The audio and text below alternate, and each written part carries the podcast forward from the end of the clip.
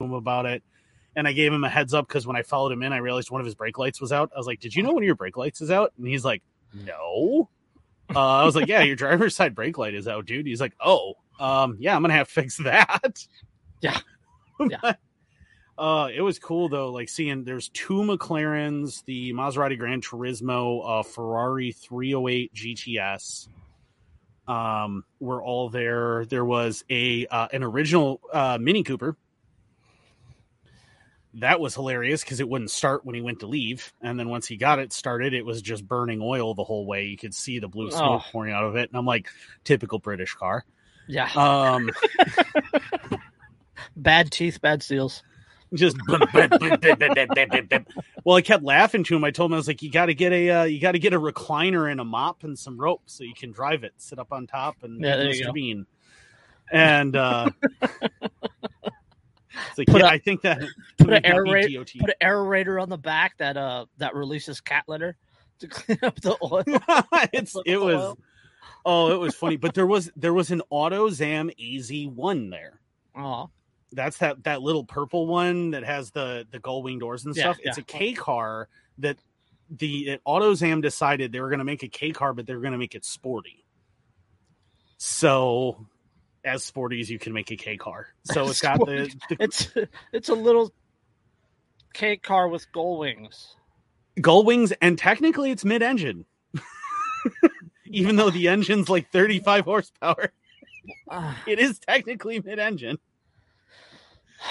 But okay. me and the McLaren owners were laughing, and the Maserati owner, we were all standing there and we were laughing because we're like, most people except for us probably don't realize that's literally the rarest car here. Yeah. They only made like 300 of those and they were all JDM and they're very uncommon now. And obviously they never sold them in the US. So seeing one in the US is super rare. So like I was looking at that. Like, and so are the guys who own the McLarens. Like, we're all standing there looking at this tiny little AutoZam. Meanwhile, there's a Maserati, an Alfa Romeo, a Ferrari, and two McLarens. Yep. And all of the drivers of those cars, we're all over looking at this tiny little AutoZam. Tiny little purple car with gold wing doors. Because they're super rare. They're super rare. And it was really, really cool to see one in person. I've never seen one in person before. So that was really, really neat. There was quite a few. We expected like 40 cars to show up. 125. Wow. Was this the first? Showed up. The first one. The first Coffee and Cars? Yeah. Very first one that we done here. And 125 cars showed up. It filled the entire parking lot of the shopping center thing where the coffee place was. And then we had to start filling in the office building next door's parking lot. Yeah, I'm gonna have to go back through and look at more pictures that you posted. Yeah, there's so many. There's a ton of Mustangs, and I kept laughing about, well, if they decide to leave, make sure that there's nobody anywhere near the road. Everybody hide when the Mustangs leave. The interest of safety. Look out, the 289s are coming through. And it's just, because they're so notorious for going, and then crashing into crowds. So it's just, but the one guy, he's got that yellow McLaren 720S. It's got like a gold flake in the paint, like in the clear. He said it's a $10,000 option. A $10,000 option. Option. 10 grand. Yeah, and I laughed too, and I asked him, I was like, oh, what about the because it has the electrochromatic roof in it, so it's glass, and when it comes up, which takes like 6 seconds, by the way, to have the roof come up, it's crazy, but roof comes on, and he's like it's clear glass, you push this button, and it turns black, so that it's opaque. Nice. And he's like, isn't that cool? And I'm like, dude, that is amazing.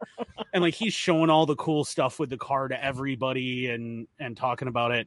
And as this is all going on, my daughter and Lindsay are standing behind me, and she turns and looks at Lindsay and goes, I figured it out. Car guys are just big kids. And Lindsay went, you're just noticing that? Yes. Yeah, we are. Yes. Like, what's the meme floating around? It says, Introduce your kids to cars at a young age and they'll never have money for drugs. Oh, that's true. Oh, is that true? Oh, my God.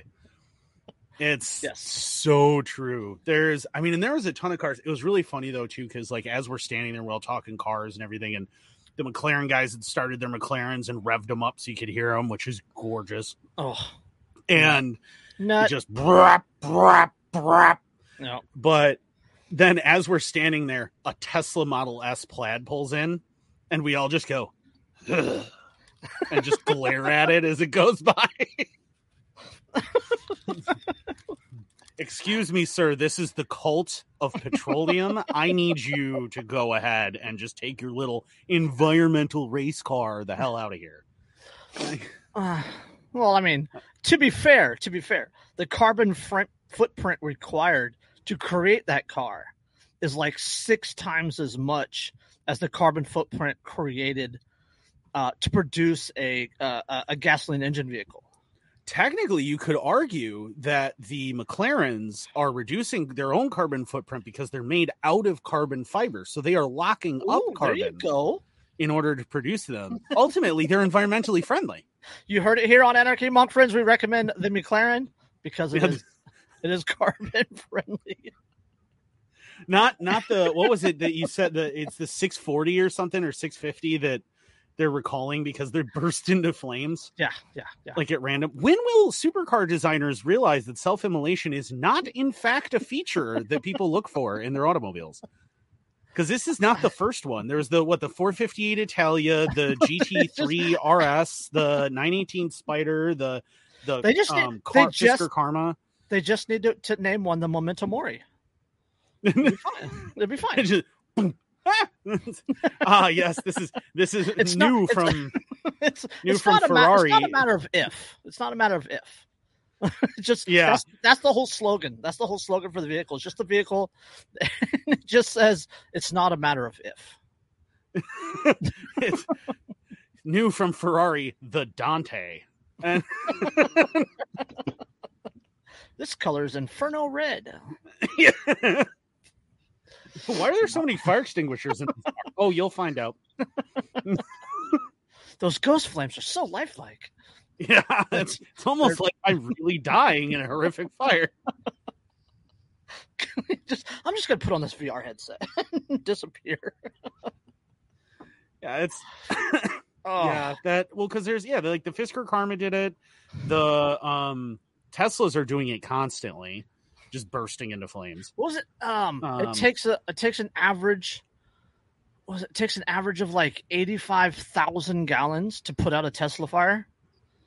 Yeah, because it burns so much hotter. Because it burns hotter, and it burns because it's electrical fire, right? So it doesn't react to water the same way. It's a lithium fire, and when you add water to a lithium fire, you actually make it hotter and you make it worse. So you have to burn out all the lithium and get it to react. Yeah, and there's 2 or 3 stories that I saw where Tesla caught on fire and they used a truck to push the Tesla into a swimming pool. In order to put it out, and they had a tow truck try to pull it out like 12 hours later, and it burst back into flames. Yep. And they had to leave it in this person's swimming pool for like 3 days. Yeah. Yep. Yeah, but hey, it's more environmentally friendly.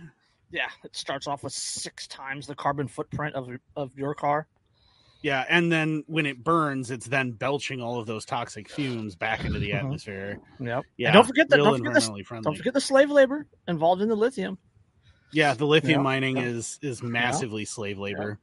Yeah. So that's what the Tesla S stands for. Tesla slave labor. Not all lithium mining is slave labor, though. There is huge lithium deposits in Venezuela. Yeah. So, you could, rather than supporting slave labor, you could be supporting a human rights violating despot. They just found a large deposit of lithium out in Nevada, like the Nevada-California border. Yeah. But that's going to be 14 times the cost to extract because it's not a despotic regime that's not paying anybody anything, or you know, it's not a despotic regime yet. Yeah, we have an article about that. The century is young. We have an article coming up in a few minutes that we'll get to that. But first, I think we should start the podcast because we're like 10 minutes in now. Yeah, probably. Yeah. Hello. Welcome to another fantastic episode of Anarchy Among Friends Roundtable Discussion. Before we get started, again, let me remind you that we are covered by the BIPCOT No Government License, which allows for the use and the reuse of this podcast by anyone and everyone except for governments and the bludgies thereof. You can learn more about that at bipcot.org. That's BIPCOT.org.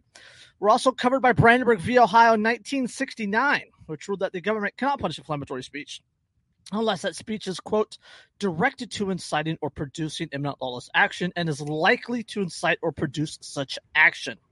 Therefore, everything said here on Anarchy Among Friends Roundtable Discussion is entirely hypothetical. This is episode 226. Which I titled "Emotional Support Strippers." So we're just gonna jump. I need some of those. We're just gonna jump right into that article because I used it in the title and I shouldn't have because it kind of gave it away. So we're just gonna jump right into that one. Yeah. No, you can't kick these strippers out. They're my emotional support strippers. I have papers. They're properly trained and everything. I'm just on support. Just they have support animal on like on their thongs. Ask the pet. Yeah, ask the pet. You're not supposed to pet strippers. Oh. Yeah.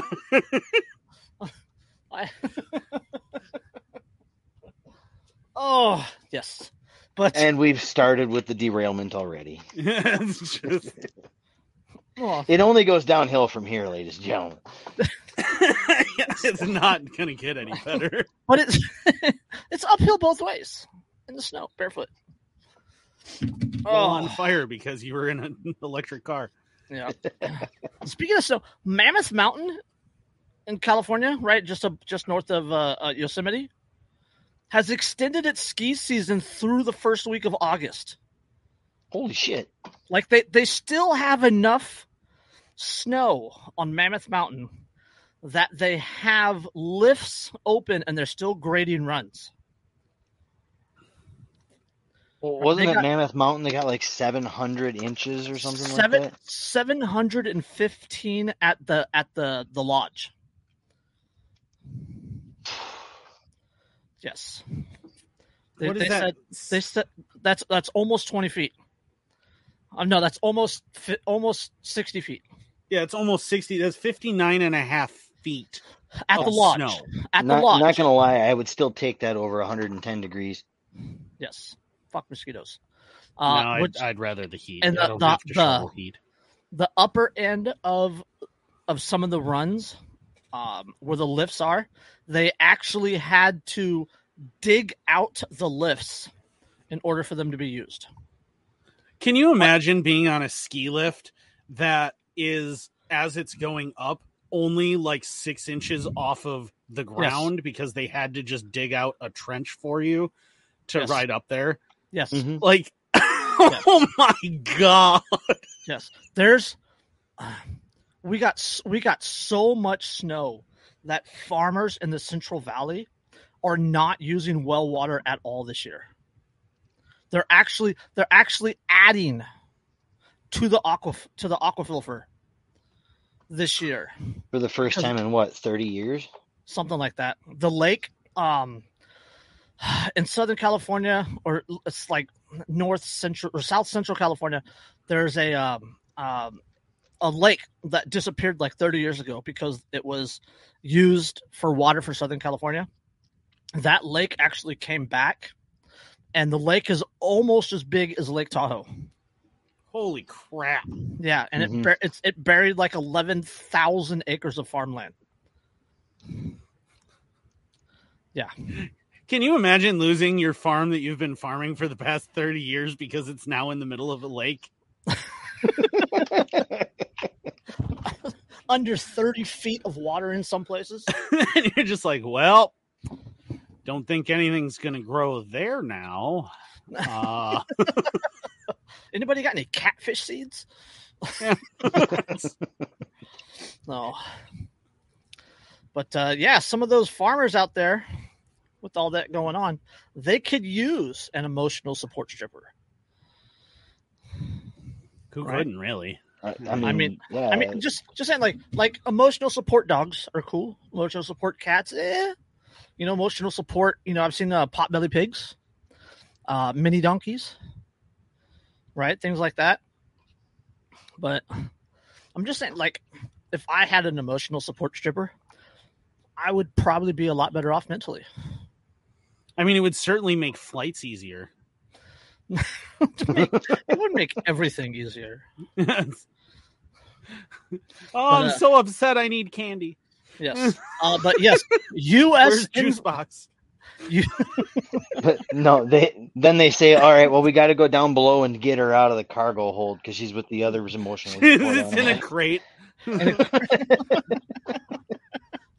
Come here. I got you a new collar. That means something totally different. Shh, don't. I mean, that's my kind of emotional. Don't ruin my fantasy. Well, yeah. It's...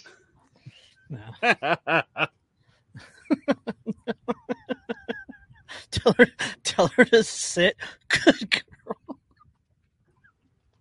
girl. her treats are chicken nuggets. Yeah. All right. We're going. No, her treats are those little mini bottles of like Seagram's. There you go. Look what I got you. The only catch is you got to make sure that she stays in contact with Aiden, Jaden, and Braden. Yeah, Hayden, Aiden, Jaden, and Braden. Yep. Oh, come on. She's not a CNA. She's a dental hygienist.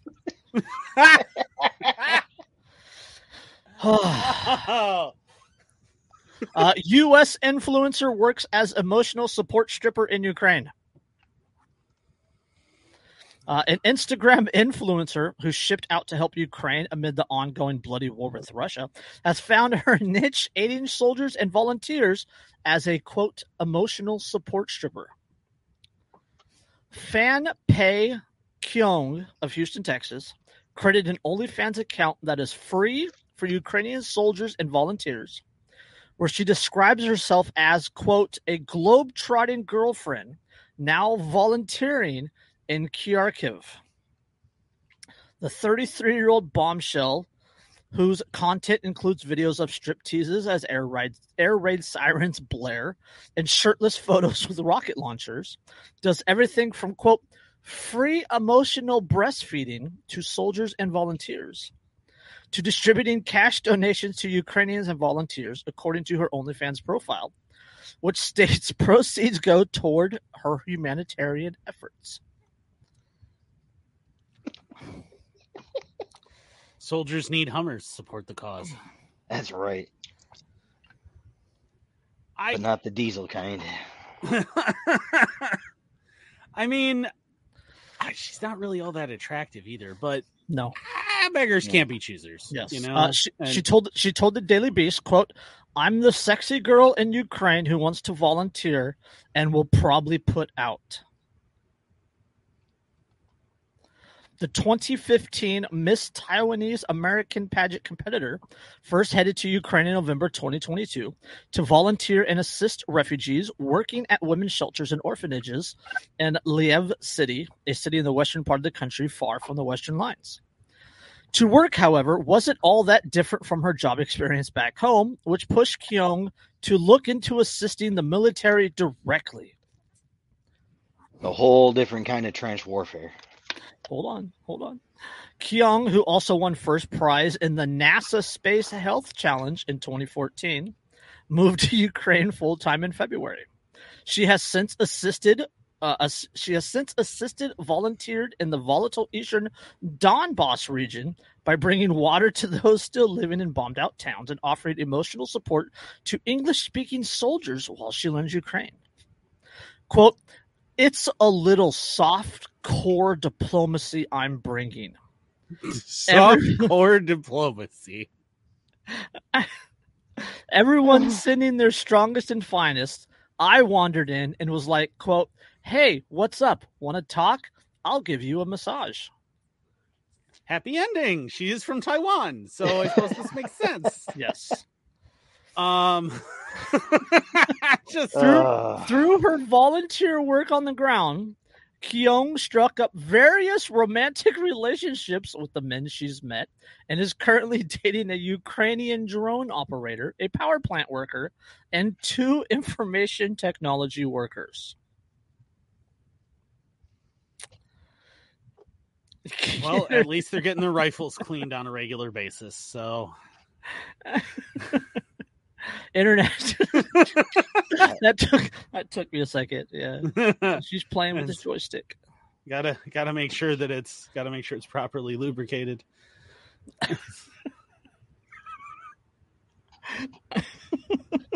Well, there's not going to be any fouling in that one.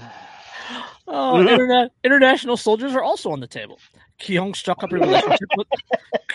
relationship with a fighter from the United Kingdom who had been a member of a group of soldiers she comforted when they suffered casualties in Donbass. Quote, I'm there talking with him for 6 hours about how he's coping, his relationship issues. I feel so safe with this guy. At some point, I was holding him and stroking his hair, and he said, I feel precious like a kitten. I haven't been touched in 2 years. Yeah. Hold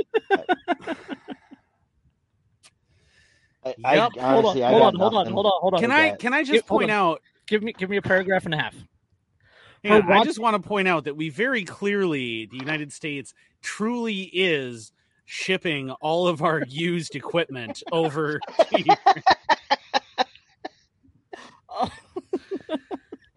Her raunchy activities haven't been warmly received by everyone, with some Western volunteers in a group chat blasting Kyung for joking about looking for a good time with Ukrainian men.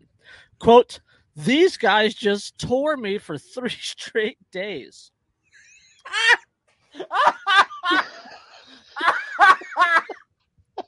Oh my God. Quote, I think there's a couple hundred people in the group, and they said, you want to make porn off of mass graves? Oh, she still believes she's providing a vital service to the soldiers that's often overlooked. Well, yeah, I mean, you know, keep in mind that although General Hooker during the American Civil War did not have the greatest record as a general in terms of combat, he did have pretty good troop morale, and that is important. So violence is also an aphrodisiac. You know, you have to wonder, does she also make sure that she has hearts carved into the heels of her boots? Like the there's a picture of her in a vest, and you can see the very hilt of a knife sticking out. Because that's good. Yeah. Quote, people don't talk about the sexual needs of the people of a country at war, she says. Think about the one part of you that needs to have a person you can confide in. I try to do that for anyone who speaks English or Ukrainian at a 3-year-old level. Okay, that's a little weird. Yeah. Yeah, that's however, I mean, based on the I feel precious like a kitten quote, like, one, that says a lot about the kinds of people who are volunteering in Ukraine. Second of all, like, does she also wear cat ears and uwu? See the tip of the knife? Yep.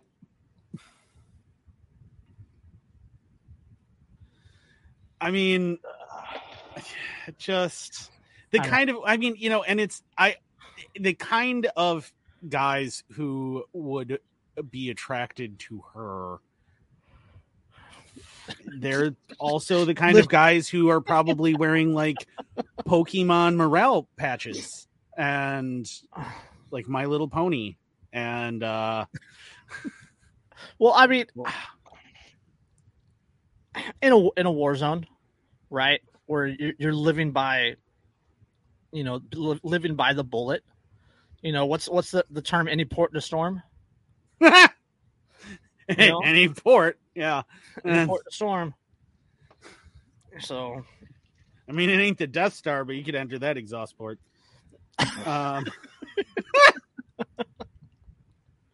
By the time she gets out of there, she goes to pass gas. It's just going to come out as a... Oh. Like, I just, at this point, I don't even...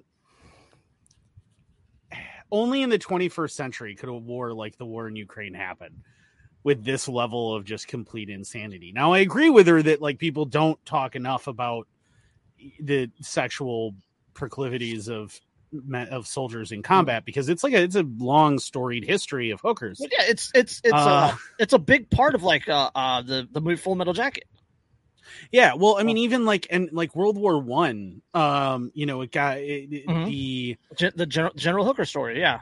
Well, that's the Civil War, the American Civil War. But no, in World War I, I mean, there was basically entire towns in France near the lines that were populated by nothing but hookers and brothels. Yeah. And I mean, because it's legal in France. And so they were applying their trade. And it was very important, to the point where, like, when a lot of them got scared from the lines shifting a little bit, on both sides, the military commanders were like, okay, we need to find more hookers. Yeah. Like, because a lot of them are leaving, and we need to replace them, because we need to keep the population up. We've got to keep the morale up too. Well, yeah, and that's what it's about. I mean, there's a reason why, like, a typical, section of information that would get released to soldiers, both, showing up on the Western Front, World War I, and showing up in Europe during World War II, was specifically, like, pamphlets on venereal disease, because hookers are a big thing in war. They're everywhere. Mm-hmm. She just happens to be a slightly more visible one. And let's not forget, she flew from Houston to Ukraine to be a part of this. Yeah, she made the active decision to go do this. Right? It's not like Texas was invaded, and she's doing this for C card rations or something, right? For MREs or whatever. So this is something she voluntarily chose to do, right? She flew to a literal war zone to do this, to become an emotional support stripper. I mean, I've always wanted to get banged on a tank, so yeah, there's not enough room inside it. You got to do it on it. Depending on the tank, there might just be, and how flexible she is. It's possible, but Andrew's speaking from experience. It's possible. Just all of a sudden, the turret winds up just going in circles. She starts moaning. You're on the joystick. Yeah, would you? Tank starts backing up. No, hey, move. Well, I mean, there were a lot of stories, too, going with that theme back in Vietnam, where they hire cruise ships to come and park off the coast. And you can't tell me the staff of those cruise ships weren't, intentionally all young, attractive women. Well, yeah. Yeah. Yeah. It's a good way to make money, man. I mean, I'm just saying, like, you're going to make bank. Not in Ukraine necessarily, because obviously they don't have any money. But a cruise ship on a USO tour. They have our money. Well, yeah. Yeah, but I mean, they're not, like, getting paid to do it in general, like the volunteers, and so they're not actually getting paid for this. They're just there, so you're not going to make any money off of them. But if she is making money, does that qualify her as a private military contractor? Well, it is all about the privates. The P in PMC means something else entirely now. Right. I don't know why. This story just tickled me, and it made me laugh really good, and I had to share it with you guys. Or perhaps the C means something else. Private military something. The C stands for chlamydia.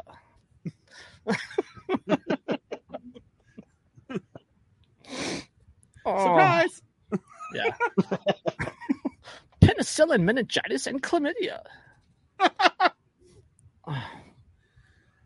Yeah, that's. I mean, hey, more power to her. But, like, it is the world's oldest profession, right? Yeah, it is the world's oldest profession. right? And it has always existed. It will probably always exist. Oh yeah, right. And there will always be people that seek to take advantage of situations, right, for their own personal gain, right? I'm sure she's has a lot of followers for that reason, right? And I'm sure her social media following is increasing because of this. I mean, it's a smart business move, but you know, I mean, also too, it's like, realistically, she is offering a needed service. I just can't get over that. I feel like a precious kitten. Like, what the hell?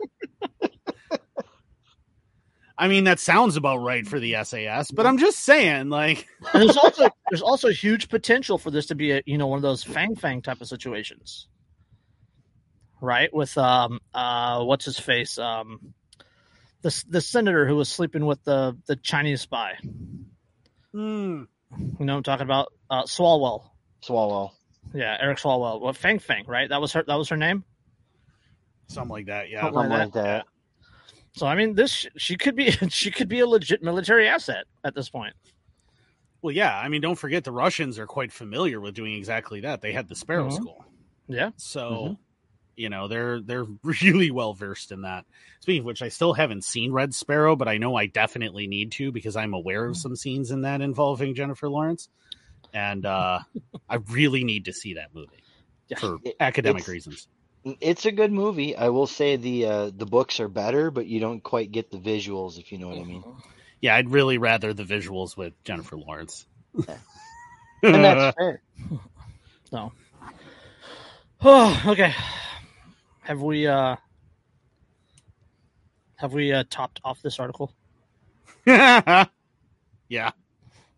I think we finished. We finished with this article. Okay. Yes. All right.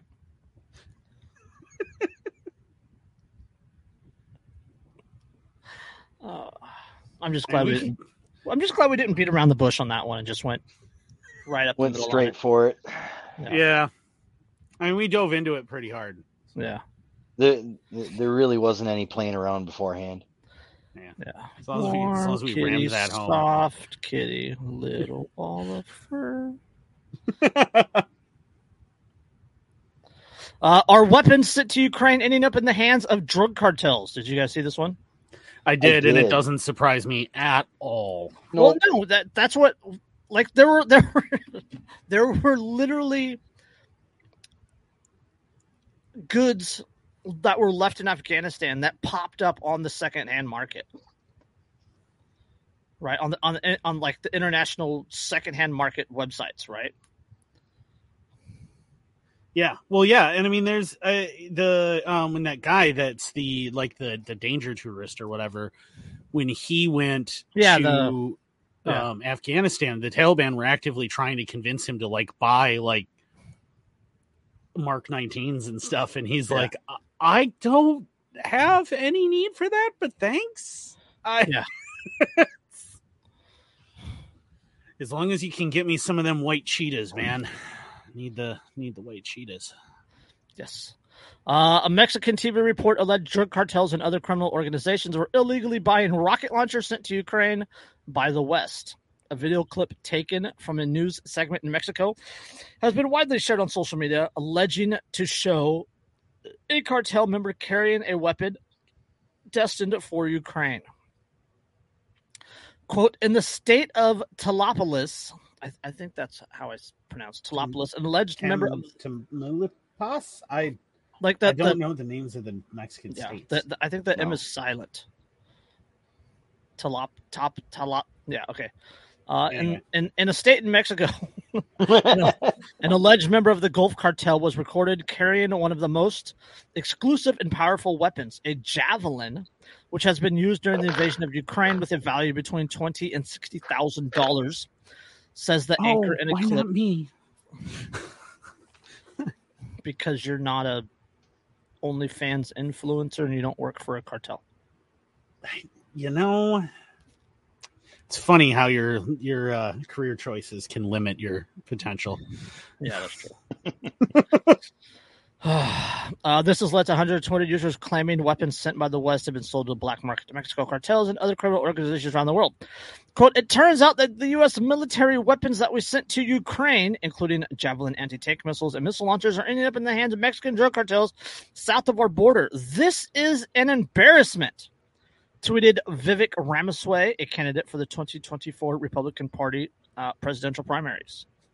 It's also not a surprise considering you're talking about Eastern European countries that are historically incredibly corrupt. Well, not only that, but like you're relying on people going through, you know, shady third party people, right? Like we talked, like the Merchant of Death just happens to get released, you know, right as the U.S. starts sending weapons to Ukraine.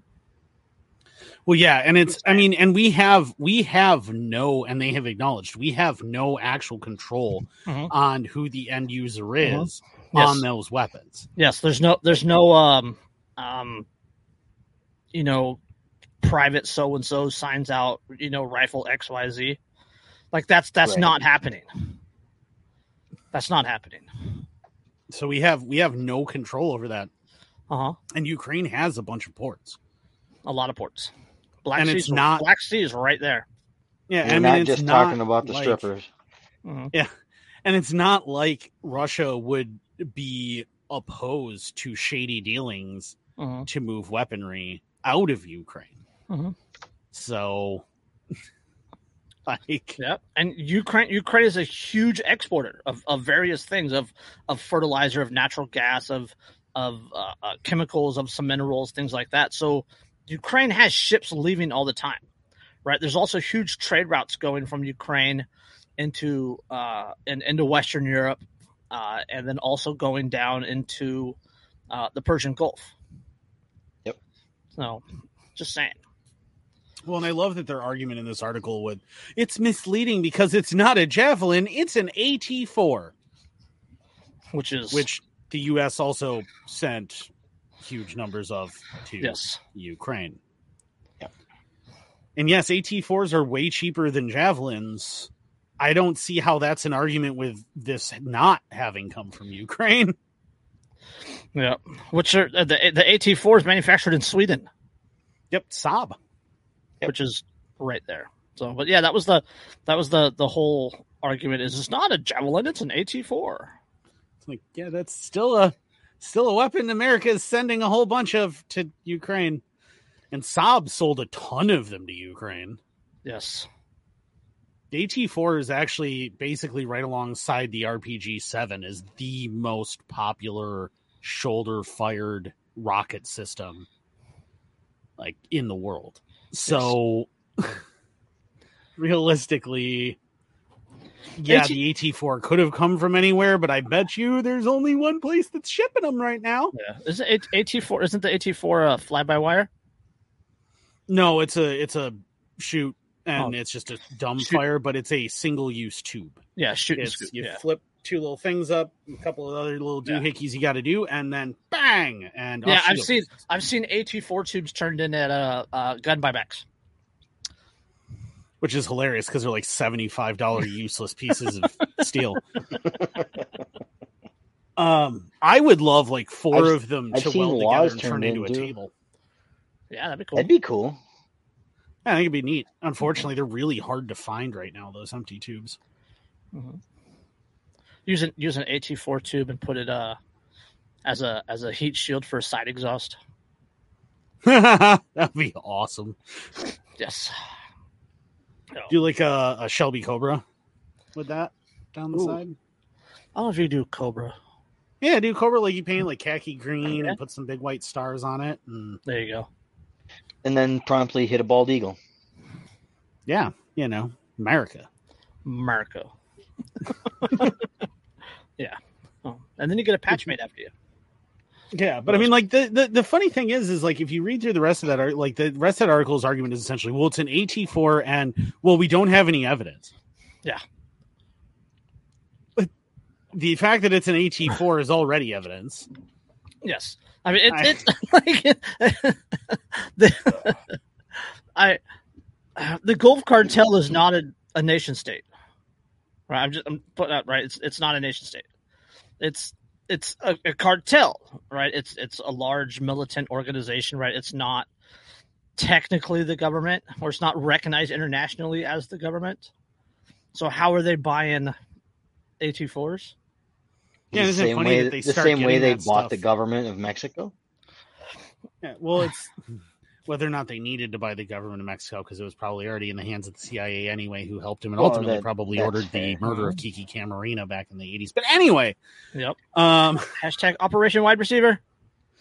The, you know, the whole thing, though, is like, yeah, right after they released the Merchant of Death, who took forever for them to capture. Just this massive international operation to lure him out. Right after they do that, suddenly AT4s start showing up in the hands of the Mexican cartels. Yeah. Well, I mean, we've seen the Mexican cartels with RPG7s for a long time. Yeah. Right. And they also they got RPG7, they got tubes. We've seen that for a long time. And a lot of those were shipped to Central America as part of like the Contra programs and the anti cartel programs in Central America. So it's easy to get those, right? And then you can also get those out of China. RPG7 is really common weapon. And AT4 is not that common of a weapon. Yeah. Right. So it's very much not a common weapon. It's an AT4. I mean, that Saab will not sell them to anybody who is not a military. Just flat out, they won't do it. Will they even sell to non-NATO? Yeah. Well, Sweden isn't NATO. Yeah, they Sweden's are. Not NATO. Are they? They just joined. Oh yeah, they just joined. Yeah, they just joined, but they hadn't been NATO until now. Yeah. So they didn't care. They'd sell to pretty much anybody. It's just that in general, they wouldn't sell to the Eastern Bloc because they really, really, really don't like Russia. Yeah. They have a minor history that you may have heard of. Kind of like the Finns, right? Yeah. Little bit of a history. So they're not big fans. So I can see that. I mean, it's possible that those are AT4s that were left behind in Afghanistan that they were able to obtain. That's just simply possible. If the U.S. left AT4s in Afghanistan, would you be surprised? Well, we know for sure that they left. I'm not even convinced at this point in time that they actually quote left them. They sold them. They put them there and left them on purpose because right now the Taliban is fucking with Iran. Yeah. Yeah. Well, yeah. And the Taliban has not been behaving now the way the Taliban used to be behaving. So they've almost entirely eliminated the poppies in Afghanistan. Yeah. Mm-hmm. Yep. Like the Taliban retook power and eliminated the drug trade in the country, which was their primary source of income before. Yeah. So where are they getting their money now? Yeah. Can't imagine. There's no way the U.S. would sponsor a terrorist organizations like the Taliban to do its bidding.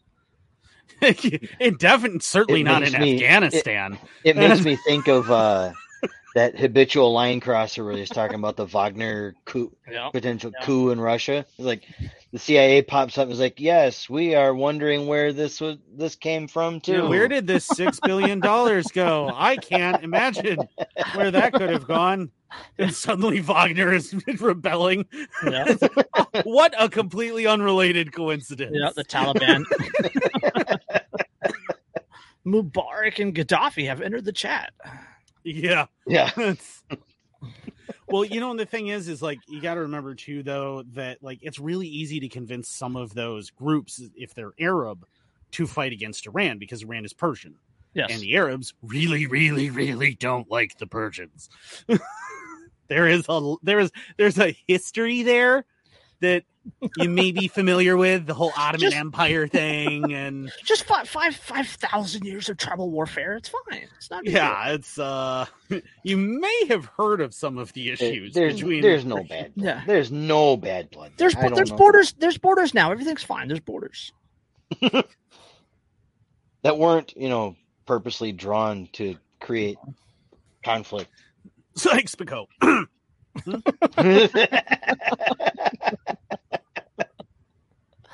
know what they need? You know what they need? They just need emotional support strippers. Send emotional. I don't think that's gonna go well. The closest thing it goes over fantastic in Dubai. Well, yeah, but Dubai's not as principled. I know. Yeah. The only way they're going to get anywhere near emotional support strippers is they're going to have people picking up the bottom of their hijab so you can see their ankles. Okay. Forgive me. You're forgiven. Their emotional support stripper is when they shear the sheep. That's fair. Oh. That means no. Yeah, that means no. Dubai doesn't really count as like an Arab place because the UAE basically like exempts Dubai from all of its laws. Like for the most, like you can buy alcohol in Dubai, so you can buy emotional support strippers in Dubai. Probably, no, you can. It's just one of many things you can buy in Dubai. There's a lot of things you can acquire in Dubai that you can't acquire basically anywhere else in the Middle East. My favorite place in Dubai. AKs. Yeah, I was just gonna say my favorite place in Dubai is there is a store in Dubai that only sells gold-plated firearms, like gold-plated with like inlaid diamonds and all this other stuff, and they have signs up there like "makes a great wedding gift" and things. And it's like, I mean, yeah, I would be happy to get one as a wedding gift, but just say one would look really nice riding shotgun in your car. The gold and dark blue play off really each other really nice.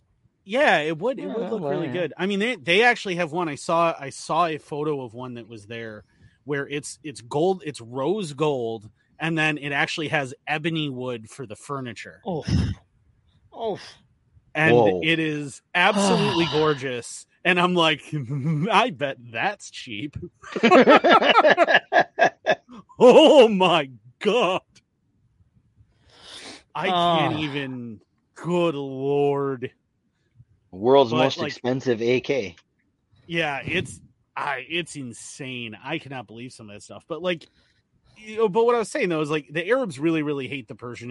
It does not take a lot to get Arab terrorists to attack Iran. It just kind of takes a little bit of money and some weapons and a nudge, and then they're like, okay, and they're like jihad, and off they go. And there's so it wouldn't surprise me. And you don't have to convince all the fighters either. You only have to convince a few of the higher ups. And the few of the higher ups go, this is a holy war. And everybody's like, oh, okay. Yeah. A half dozen imams on your side have an entire terrorist organization doing your bidding at that point. Yeah. So it would not surprise me if the agency. Me blow up now.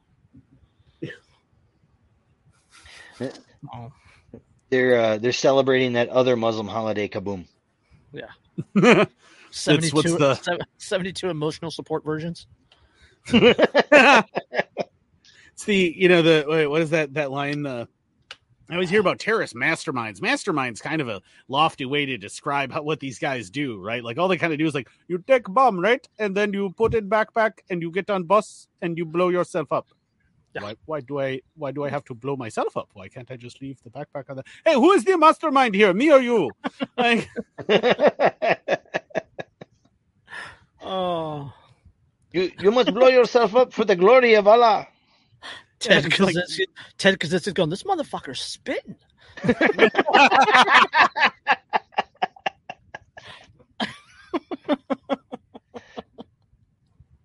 Oh, okay. Are we actually still live on YouTube? I'm surprised if we are.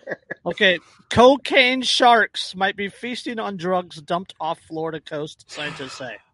Because the bear wasn't bad enough, you had to go to sharks. Now I'm waiting for the horrible crossover between Cocaine Bear and Sharknado. Oh, we have Crackcoon that's coming out here pretty soon. That's the raccoon on crack. Cocaine. Is it actually just kind of a play off of Hunter Biden? Or Yes. The funny thing is like if they went with cocaine and now they're going with crack. If the next one is heroin, though, it'll be a really lame one because everything will just be laying there, like, just faded, and it'll be like it's just 97 minutes of a person trying to catch an animated dragon.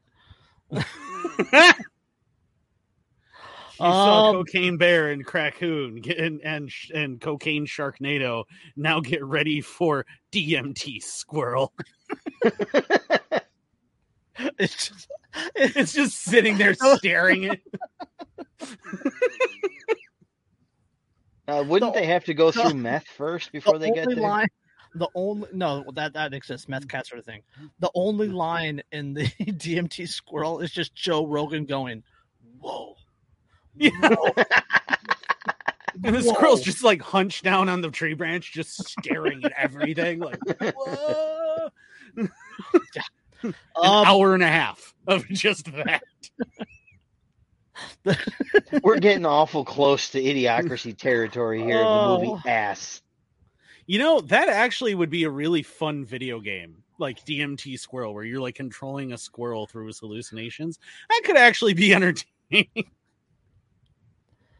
Oh, Derek would be snorting so hard. they already have the cat simulator and the goat simulator, so why not DMT Squirrel Simulator?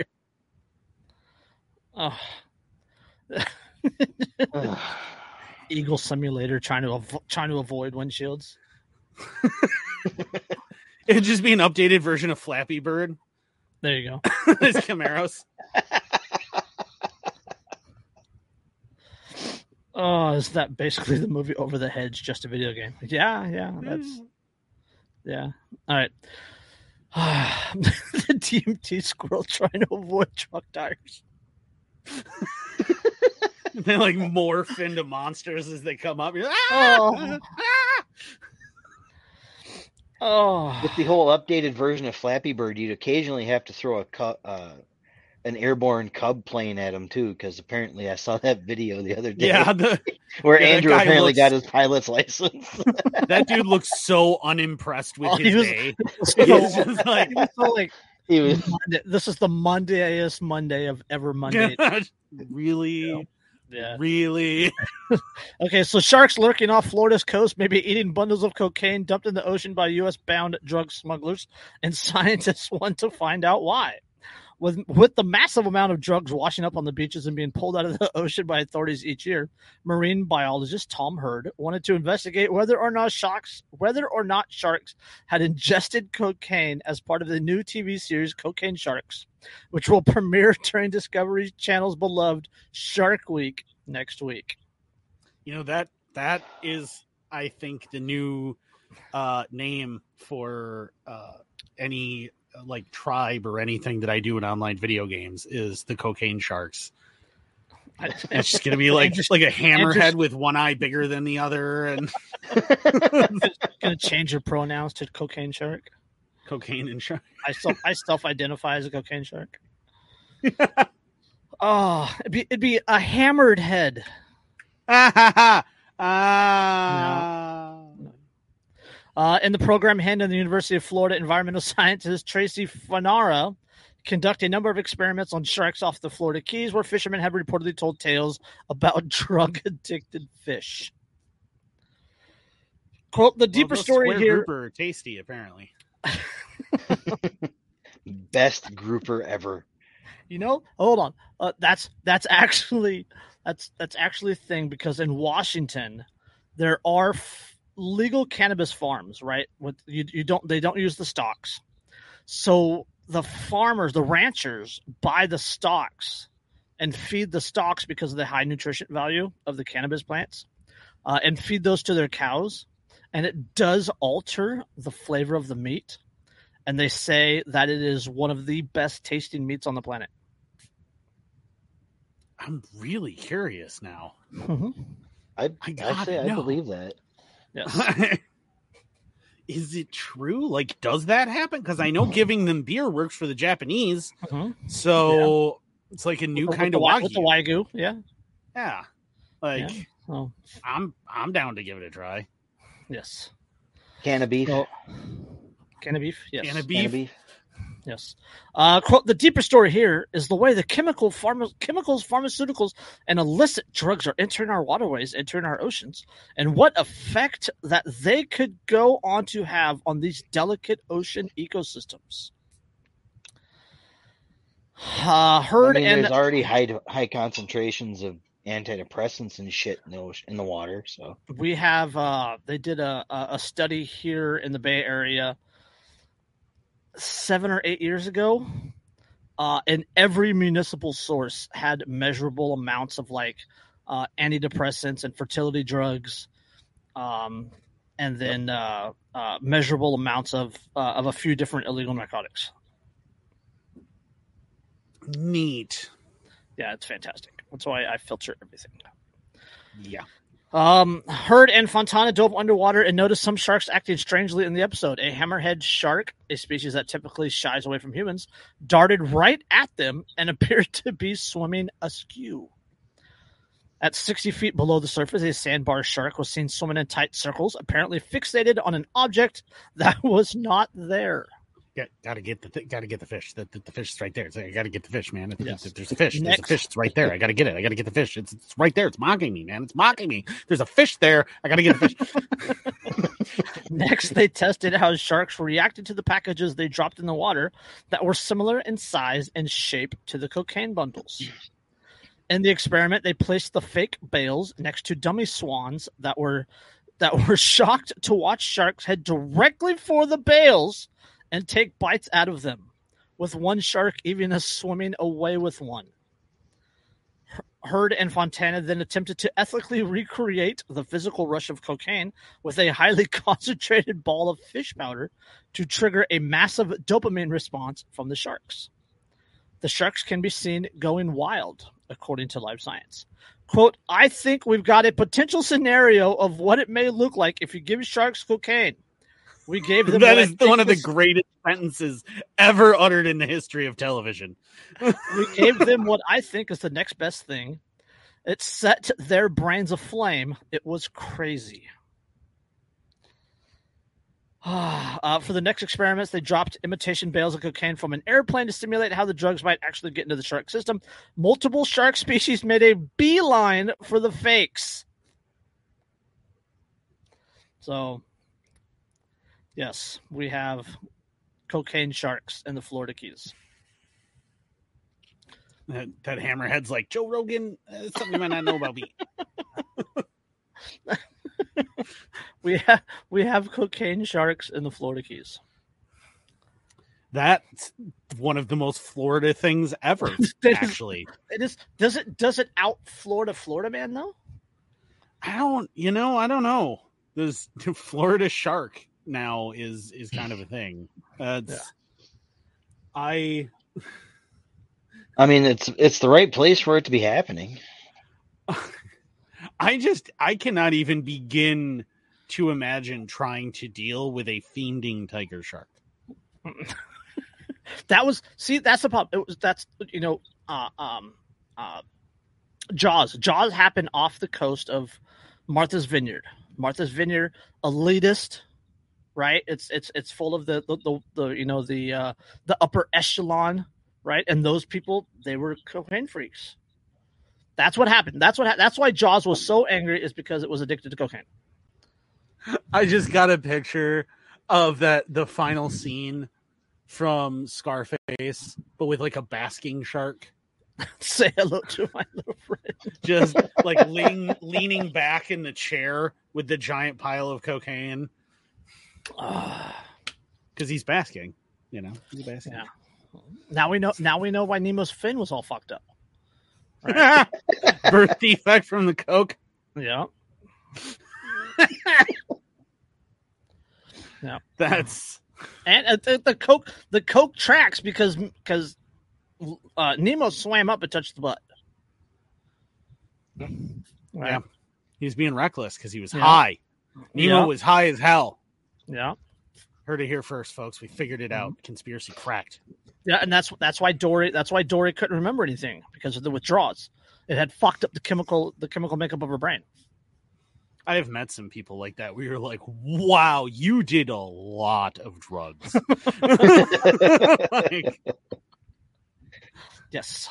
You'll talk to them and they're just like, what? Yeah. Like, are you high? No. And you're like, you're probably not. This is just your brain now. And the other guy, Bruce, fish are friends, not foods. Yeah. He's a recovering addict. He's an AA. Yeah. I have to wonder though that just changed that entire movie that movie tracks for me. That's why that dude that fish wanted to get out of the tank so bad.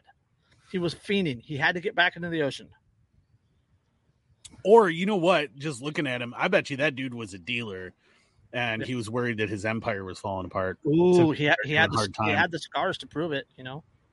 Yeah, the real question is what is the difference between the current and the rest of the ocean, where they're all coked out in the rest of the ocean, but everybody on the current is high as a kite. That's why the turtle was so chill. Yeah, because he's just completely ripped. Yeah, that Mr. Turtle was my dad. He was on the seaweed, bro. If that turtle did not have at least 2 Sublime albums.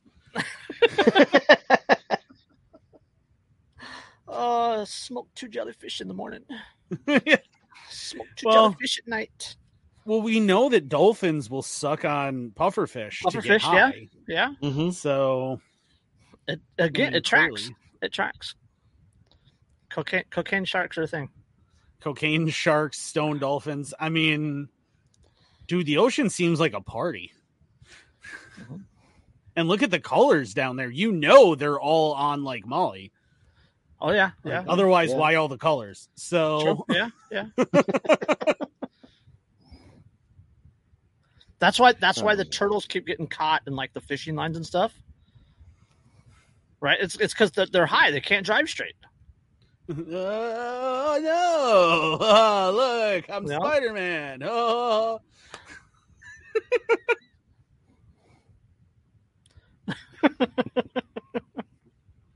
Oh, we're bad people. No, we're not. And I'm okay with that. Oh, speaking of drugs and bad people. It's going to be hilarious sitting around the fire when everything falls apart. Yeah. Speaking of cocaine or speaking of drugs and bad people or drugs and whatever. Okay. Meth pipes, chapsticks, boofing and more. Oh God. How Multnomah County spent $84,000 on a suspended program. I was worried you were going to say something about like the cocaine sharks boofing the blow, and I'm like, I don't even know how that would work. But I mean, no, but I will. After this episode or after this article, I will transition using the word boofing. Oh God! To another article. That's why. Why do we? No, that's it's just a thing that we don't like. Why is that a? Do not boof, kids. Don't do it. No. Boofing, not even once. I don't care what you're boofing. It doesn't matter. It's not a thing. It's a bad idea. So it's just a terrible decision. So you won't boof the emotional support stripper? No. I don't even know how that would work, and I don't really want to know now. What happens in the trenches stays in the trenches. I'm sure somebody has a kink for that. I have no doubt, but there's no atheist in a foxhole. Yeah. I mean, I was just thinking, like, I mean, technically sharks don't really have buttholes. They have cloacas, which is kind of an all-purpose orifice. So I guess, is it boofing at that point if it's a cloaca? I don't know. That's kind of a philosophical debate.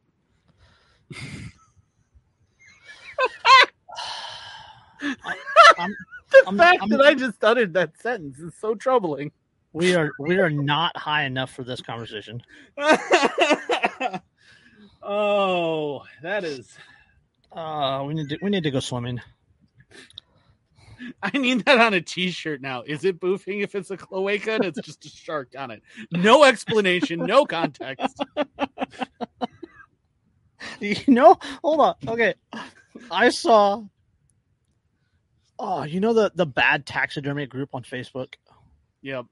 Oh, it's so great. There was a picture posted, and it's a turtle shell, right? With no turtle in it. It's just the shell, and it's standing upright. And there's like 50 plastic straws in it.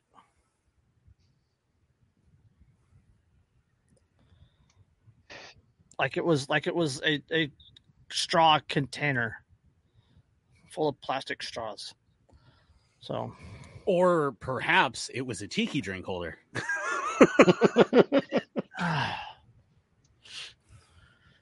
Yeah. I mean, I drink a tiki drink out of a turtle shell. Yeah. Okay. The Multnomah County Health Department has released a list breaking down how it spent over $80,000 of taxpayers for a suspended, quote, harm reduction program, including pipes, chapsticks, and instruction pamphlet on how to boof drugs. Wait, an instruction pamphlet in how to do it? Yes. Why? Yes. The department announced the much-contested pilot program in July, stating that it had purchased, quote, smoking supplies for drug dealers and would be providing them free of charge for harm reduction purposes. So Multnomah County is on the eastern side of Portland, just for the record.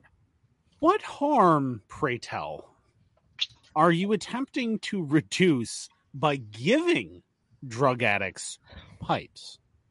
What are you preventing? Because if you're giving drug addicts clean needles, you're preventing the transmission of actual diseases, right? Because sharing needles causes disease transmission, and that makes sense, right? I get that. Yes. What are you preventing? Hold on, by giving them pipes. Hold on, this gets even better. Of course, this gets better. Ugh. It always does. However, this quickly proved controversial, and the public outcry led to the definite suspension of the program before it could begin its intended activities in July. Multnomah County Chair Jessica Vega Peterson said the decision to suspend the county health department's program was largely over poor communication between agencies and the public. So the program suspension came after the money had already been spent. The $84,000 was leftover money from the county's annual harm reduction budget, which was traditionally been focus of intravenous drugs used by supplying things like clean needles and syringes. Right? Okay. That makes... Right. Okay. That's right. A legitimate harm reduction thing. You're going, yes, they're on drugs and we wish they weren't and everything, but the reality is if we can prevent hepatitis and AIDS and things from being transmitted, that would be good. Okay. There is a breakdown of the cost and what they spent the money on. You ready for this? The program drew notoriety in the first place for the idea that giving away straws and tinfoil to fentanyl users, materials that are indeed reflected in the itemized list, 31,000 straws, notably specific as boba straws, and 90,000 sheets of foil were ordered from Amazon for a combined cost of $9,498. What the fuck are you doing? Why? Hold on. But the list shows that the majority of the expenses went toward various types of drug pipes, including 55,404 meth, stem, and bubble pipes that were ordered at the cost of $43,000. They spent $43,000 on glass sticks. Yes. Yep. $43,000. They also used the money to order 1,700 cases of chapstick at a cost of $33,107. The county spent $300 on 20,000 chopsticks to be handed out, $80 on 1,000 units of water-based lube. The last item was $5 the MCHD paid for, quote, educational materials, which is an illustrated instructional pamphlet on boofing, the insertion of drugs into the anus to get high. I am clicking the fuck out of that link. I have to. Oh, Jesus, I wish I had not. Other items on the list include red rubber mouthpieces for pipes, copper scouring pads, vinyl tubing, safety goggles, gloves, and more. I'm looking at the pamphlet right now, and I'm telling you, you don't want to look at it. Like you see, why do you do that? Now I have to look at it. What the fuck am I looking at? Nope, don't do it. Nope, I'm not telling you not to do it. And he just clicked on it. There's a lime green nightmare awaiting you. Don't do it. Boof it zine. PDF. Look at the image. Look at the image. And you tell me that you don't regret your decision to click that link. Why is that the shape of a heart? Right? Why is the butthole in the shape of a heart? And it looks like, does that not look like some sort of like carrot or something? Like, why does it have, like a cut why carrot? Does it have testicles? It has testicles. It's this is not. But the testicles. I think it's an apple. It's supposed to be an apple. But the testicles are on top, right? And that doesn't match anatomically with the structure of the legs and the feet. This is a drawing that began as a drawing of like I think a tomato. You know, I'm having so much fun just listening to you two go off. Oh, goodness. It's because there's no way in hell. No, I ain't. I'm not looking. I don't. Nope. It's not graphic. It's just very confusing. Yeah, that's why I said I wish I hadn't looked. This is the details of the zine, the Boofit zine. By the way, it says a harm reduction guide for boofing. That is the holy act of putting drugs up your butt. The PDF is formatted for printing on 8.5 by 11 inch paper and not necessarily for reading on your computer. The page is white and the graphics and text are in grayscale. Black and white, for those people who don't know, helpfully spelled out. For instructions on assembling the zine, check out this video, or you can just Google 8-page zine. Note, please do not alter the document's text or design. Additionally, if you're interested in customized zines for your organization, please contact me. Yes. You too can have a customized boofing zine with your company's logo helpfully added by the artist. Just what you wanted in time for the holiday season. I'm just saying that would be a hell of a way to advertise the podcast. We are in the middle of convention season, so I suppose if you're going to some sort of expo, everyone will remember your company. Just pass it out at the Avian Awards. I'm pretty sure they know how to stick things up their butts at the AVNs. See, now Scott says things like that, and now I'm thinking about a bearded butt plug. Why? I don't know why. What? I'm not normal. This entire episode has gone so far off the fucking reel. I ate a can of tuna earlier, so I'm high. That's what it is. I was gonna say, was it cocaine tuna? I ate a can of tuna, now I'm high. The cocaine is fighting with the SSRIs that were in the tuna. Dude, that's a ride, I'm sure. Oh my God. Okay, well, okay, hold on. Can we backtrack on this just a little bit, right? So they spent. Do we really have to backtrack? Yes, I have to ask a very important question, right? So they spent $80 on 1,000 units of a water-based loop. Okay, right. That's understandable. But they spent $300 on 20,000 chopsticks. Why? What are you using them for? You know what? I probably don't want to know. If anyone knows, you don't need to tell me. I actually can go the rest of my life with not understanding why the chopsticks. I'm guessing the chapstick is for the people using the glass sticks because I would assume yes. The chapstick, yes, but 20,000 chopsticks. Yeah. $300 on 20,000 chopsticks and $80 on 1,000 units of water-based lube. Just that, those two things together is already hilarious. Are those boofing accessories? Do you use chopsticks? I don't. We need $5 for the zine. So that we. I don't.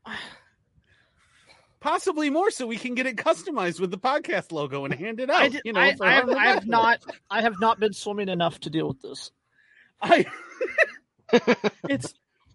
Just running through. So running through everything that they bought. Okay, all right. We have 31,000 boba straws. We have confirmation. MN Buckshot says they make the boofing deeper. That's for pushing whatever you're boofing further. I don't want to know why you know that. Hopefully they're plastic chopsticks because those slivers are going to suck. Oh, those fancy metal ones. the light up little lightsaber one. The lightsaber one. When they're glowing. You think they have sound effects? Running through. So 31,000 boba straws. 90,000 sheets of tin foil. 55,404, which is a weird number, meth stem and bubble pipes. 1,700 cases of chapstick. 20,000 chopsticks. 1,000 units of water-based lube. Red rubber mouthpieces for pipes, copper scouring pads, vinyl tubing, safety goggles, and gloves, and $5 on a boofing manual. Oh, for a total cost of $84,212.93. This is your tax dollars put to good use. And the entire program's also been suspended, thank God, because what harm are you trying to reduce here? Honestly, what harm are you trying to reduce here? We're not talking about intravenous drugs. We're talking about glass pipes, right? Primarily glass pipes, and then the little foil, aluminum foil, and straws. Yeah. And what's the aluminum itself is carcinogenic. What harm are you reducing here? I don't. What harm could you possibly be reducing? Explain to me what things you are hoping by spending $84,000 of taxpayer money on this crap.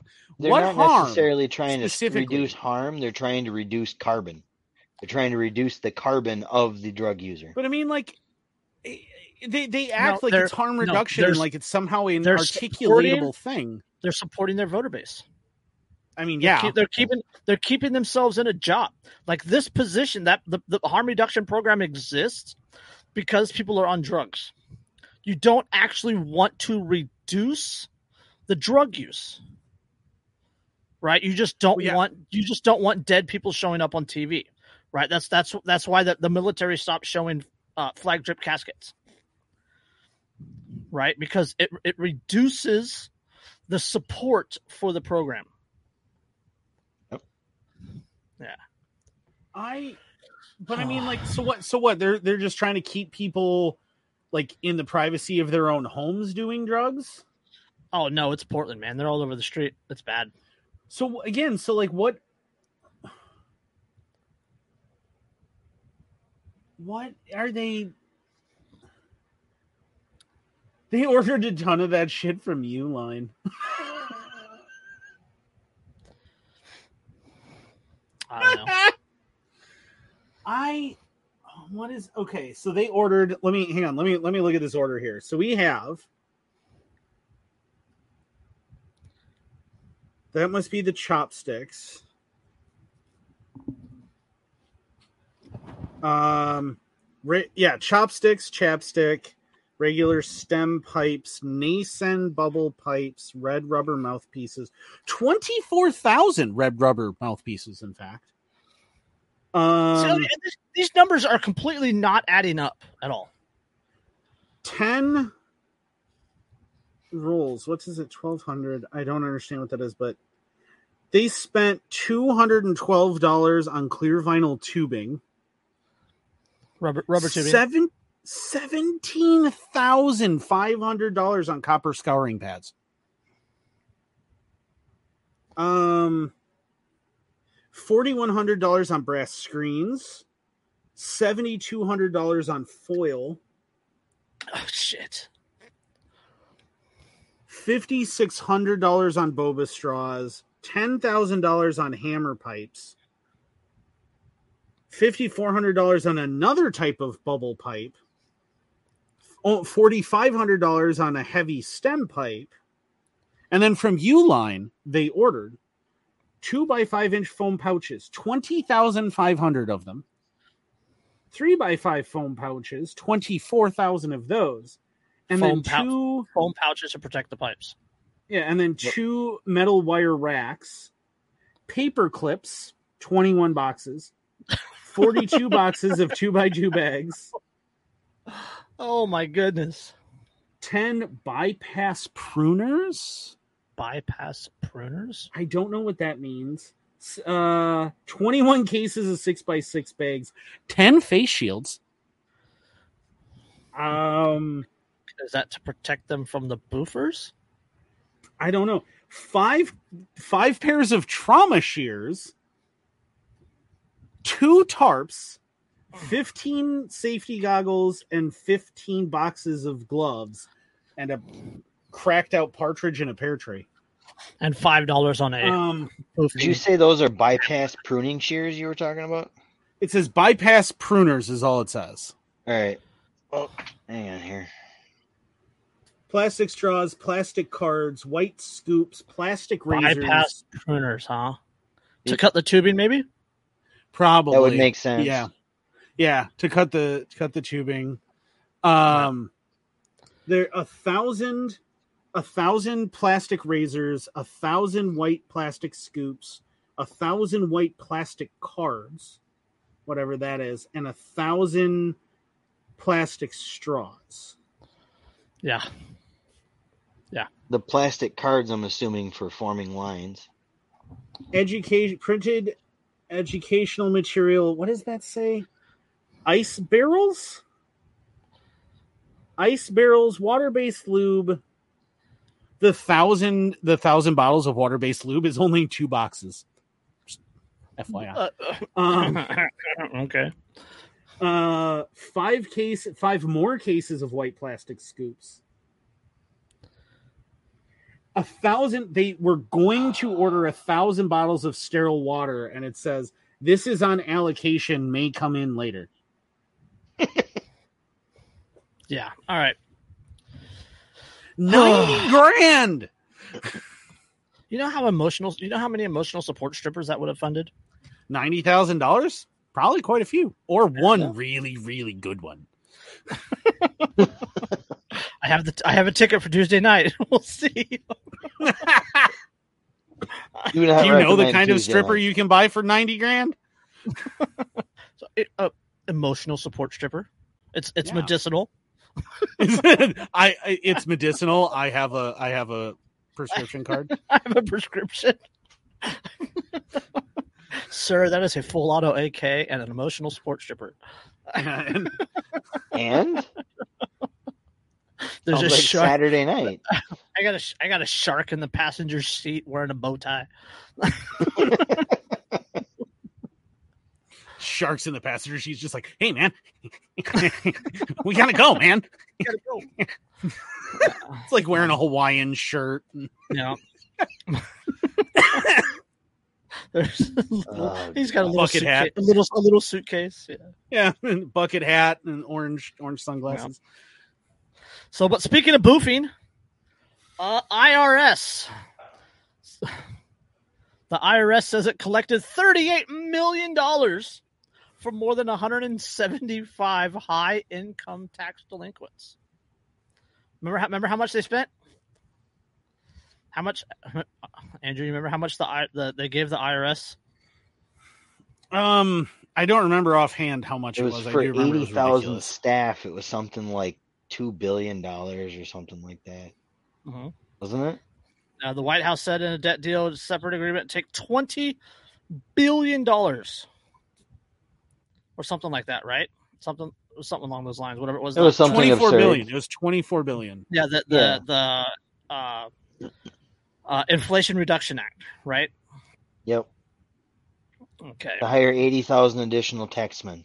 Okay, so they use that to take, to collect $38 million from 175 high-income taxpayers in the last few months.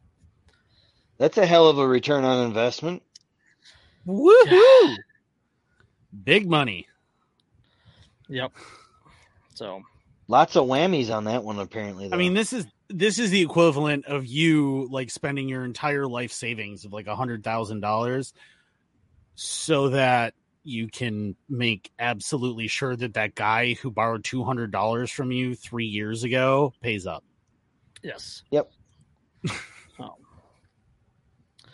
Yeah. So they're in line for $80 billion, or the IRS is in line for $80 billion, and they got a whopping $38 million. Well, and it's important to note that like these aren't even like actual tax dodgers either. No, like no. One guy, it's like in one case, an individual had used money owed to the government, yeah, to buy a Maserati and a Bentley. Buy a Maserati and a Bentley. Way better use of the money. Yes. It says, and roughly 100 high-income people try to get favorable tax treatment through Puerto Rico without meeting certain tax requirements, which just means that they didn't fill out paperwork correctly. Yes. Right. Yeah. So these are the people that they're going, woohoo, we're collecting $38 million from people who forgot to check a box. Yeah. Yeah. The new tax collection, quote, is an example of the work we expect to continue to focus on with the new IRA funding. That's the Inflation Reduction Act. Inflation Reduction Act. I was going to say, around here, IRA means something completely different. Yes. So, but I don't want to dig in that article too much because the headline was just enough, and we're running short on time. So we have to get to this other article before we can get to the big one. Okay. Ex-sheriff office staffer fabricated cover-up story after accidentally shooting himself. What? I'm shocked. Trying to avoid responsibility. A former cop would ever lie. It is hard to actually call him a cop. We'll get into that. Okay. A former sheriff's employee resigned after he fabricated a story to cover up accident after accidentally shooting himself with his own firearm, and now faces charges stemming from the incident. Dakota Wood, a former telecommunicator with the Hernando County Sheriff's Office, called police on June 30th to report an attempted carjacking and shooting at Linda Peterson Park. Wood, 21, told officers that, quote, two unknown black males attempted to steal his vehicle, and that, quote, the men displayed a firearm and made a threat to kill him before shooting him in the thigh. He then claimed to authorities that the shooter collected the shell casing before fleeing the area on foot. Quote, after the shot, Wood said he obtained his personal firearm and fired approximately 5 rounds in self-defense. Wood further advised he believed he hit one of the suspects several times. Wood was taken to area hospital for treatment of the gunshot wound, where he later admitted to detectives that he made up the entire story. After coming clean, Wood said he was upset over issues he was having with his girlfriend and accidentally shot himself while he was, quote, playing with his firearm inside the vehicle. He told authorities he made up the whole story. He told authorities he made up the story about attempted carjacking because he didn't want to get in trouble. Well, now you're in fucking trouble.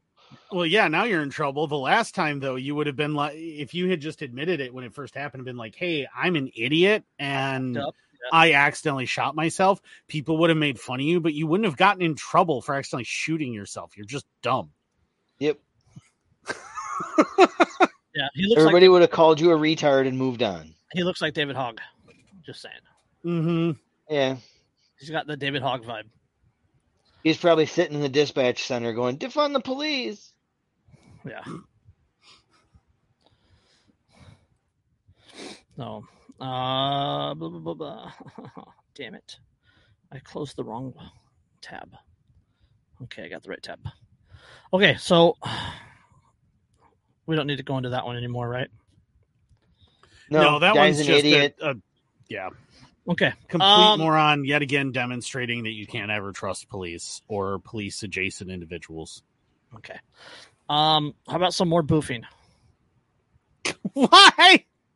Why are we boofing?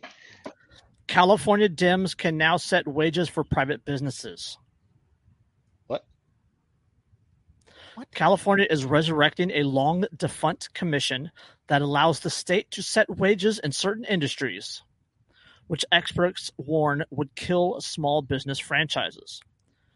A provision in the budget that Governor Gavin Newsom signed on Monday, so this is a couple Mondays ago, will revive the, quote, Industrial Welfare Commission, a labor regulatory bird that the legislature defunded in 2004.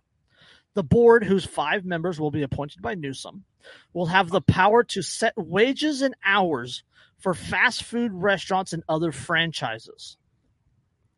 Critics say Democrats are using the commission to push unsustainable minimum wage hikes under the guise of improving workplace conditions. Oh, yeah, it's really going to improve the workplace conditions when all of these people who you're setting these wages and hours for are suddenly unemployed. Yes. Well, to put it bluntly, the commission could micromanage the operations of every small business franchise in California. That's according to Assemblyman Vince Fong, Republican, told the Washington Free Beacon. Fong, the top Republican in the Assembly Budget Committee, said the provisions, quote, could destroy jobs and businesses in California. Quote, the business climate in California. That's kind of Newsom's bread and butter is destroying businesses and the economy of California. Yeah. If you look at this article and you look at the picture of him, like he looks like the kind of person that you instantaneously on seeing him are like, I want to hit you in the face. Yeah. I'm not sure why, but I definitely do. I bet he boofs. The business climate in California was already bad, and this makes it worse, and it's even more possible than to imagine. A combination of regulation and rising crime has driven companies out of the Golden State. More than 350 businesses left California between 2018 and 2021, according to the California Globe. The 127-year-old Anchor Brewing this month joined a growing number of businesses to depart San Francisco. California labor unions in 2004 pushed to defund the original iteration of the Industrial Welfare Commission. To stop then-Governor Arnold Schwarzenegger from deploying the commission in ways big labor found objectionable. The commission was dead until earlier this year when California Democrats quietly inserted a budget item into reviving the commission. Yes. Opponents say the revival is an attempt to circumvent a referendum blocking the creation of a 10-member board to regulate labor rules for fast food restaurants, nicknamed the Fast Food Council. The legislature approved the new board last August, but a ballot initiative collected more than 1 million signatures temporarily freezing the law's effects. I put in a proposal to voters 2024. So this is the revival of the Industrial Welfare Commission circumvents the voters, killing the Fast Food Commission. It's because they knew that they were going to lose, that the Fast Food Commission, when put to the voters, was going to get completely destroyed. And they're like, no, you people, you average citizens, you don't know how to run your lives and how to run your businesses. We know how to do that. Rebecca Paxton, research director at the Employment Policies Institute, told the Free Beacon that commission could enact, quote, skyrocketing minimum wage increases. Quote, 30 years of economic research shows that this would reduce employment for fast food workers. It would cause fast food businesses, whether small or larger chains, to close down and even leave California. It's going to limit business opportunities in California, shut down livelihoods for California employees, and make the fast food industry a less competitive place for people to start businesses. Yep. It's basically just going to set fire to the entire industry.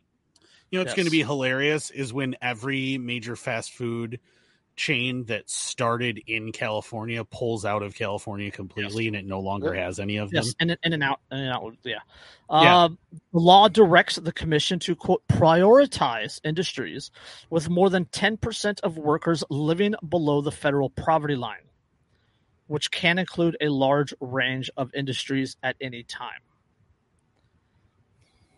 So this would not only fast food, right? So this is going to fuck fast food. It's going to fuck restaurants, but it would also do things like Uber and Lyft, Grubhub, right? Yep. Uber Eats, things like that. Well, DoorDash already is in a fight with California because all of their workers are 1099s.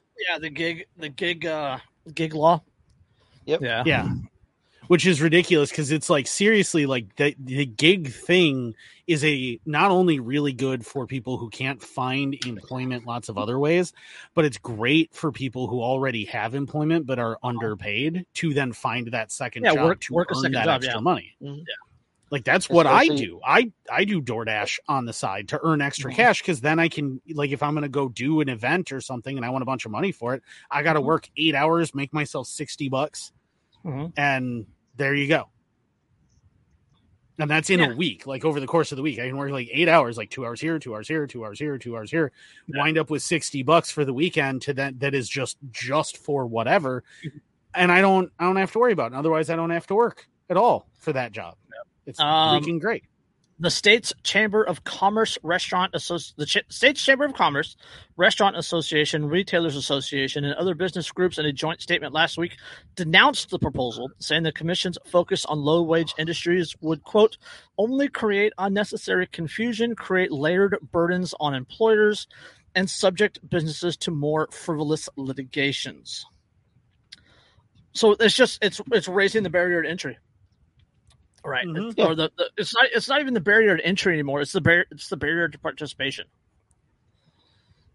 Yeah, they just want to make everything so ungodly, ridiculous that it's going to end up fucking. It's going to do exactly the opposite of what they claim it's going to do. Well, yeah, that's always what happens. Right, so their stated goal is here, right? But they're going to keep doing it, and they're going to increase what they've been doing in an effort to get the end result, regardless of the consequences. No matter how much the consequences affect the ability to reach that end goal, they're going to keep pushing what they've already been doing because they see it as a path to that end goal. Well, yeah, and you got to remember that, like, this is when you picture the way Democrats in particular, all government, but Democrats in particular, approach things. It's like that moment in SpongeBob when SpongeBob and Patrick are standing there and the whole city is on fire and everybody's screaming and things are collapsing. Yeah, we did it, Patrick. We saved the city. They will stand on a pile of smoldering ashes and go, we did it. We raised minimum wage for fast food workers. Yeah. The meme or the GIF, this is fine. Yeah. Right, with the fire all the way around them. Yeah, this is fine. Because they don't care what reality is. And if you talk to a lot of their supporters and stuff, you will mention like, yeah, but that isn't how this works. It does this. And their response will always be, but what should happen, they want to govern based on fantasy. Uh-huh. Yes. Well, not only that, but as with the harm reduction program, right? The worse things get, the more they can say, look, we have the solutions. Look, support us. Look, we're on your side. Look what we're doing. We're going to increase your wages as a McDonald's employee. Yep. Right. And then there's a little asterisk right there, and there's like 7,500 side effects of raising that minimum wage working at McDonald's that they don't care about. They won't even mention because they can state that their goal is to move people out of poverty. They can state that their goal is to reduce XYZ, reduce homelessness, reduce all this.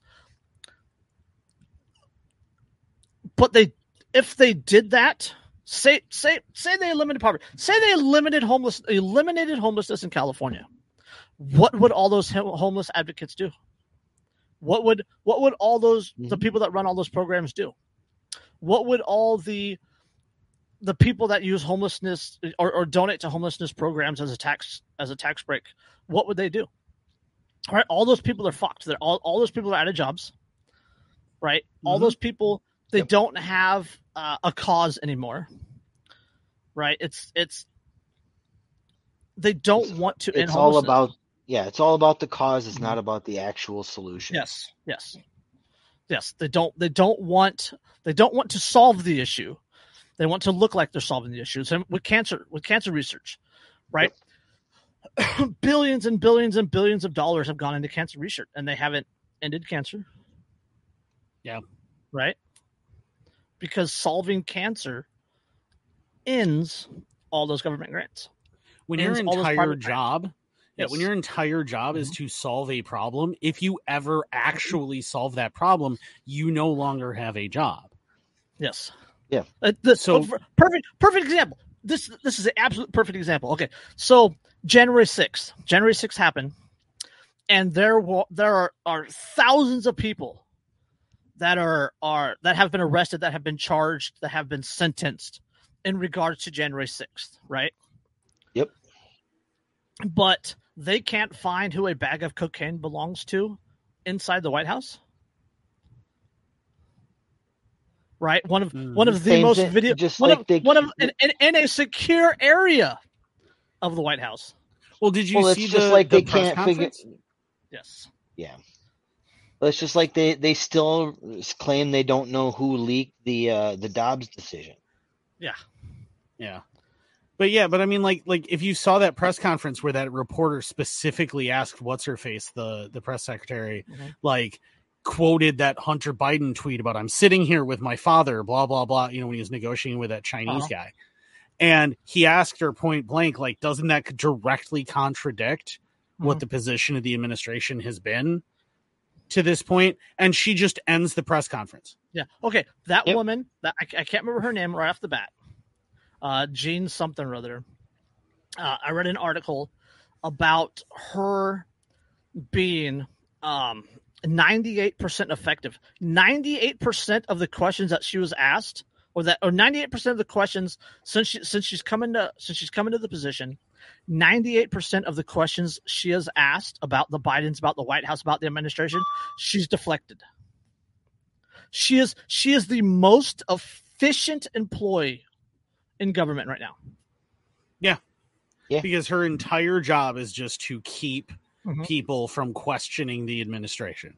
Yes. That's it. She's a pure propagandist. She is the Joseph Goebbels of the Biden administration. Yes. 98% effective.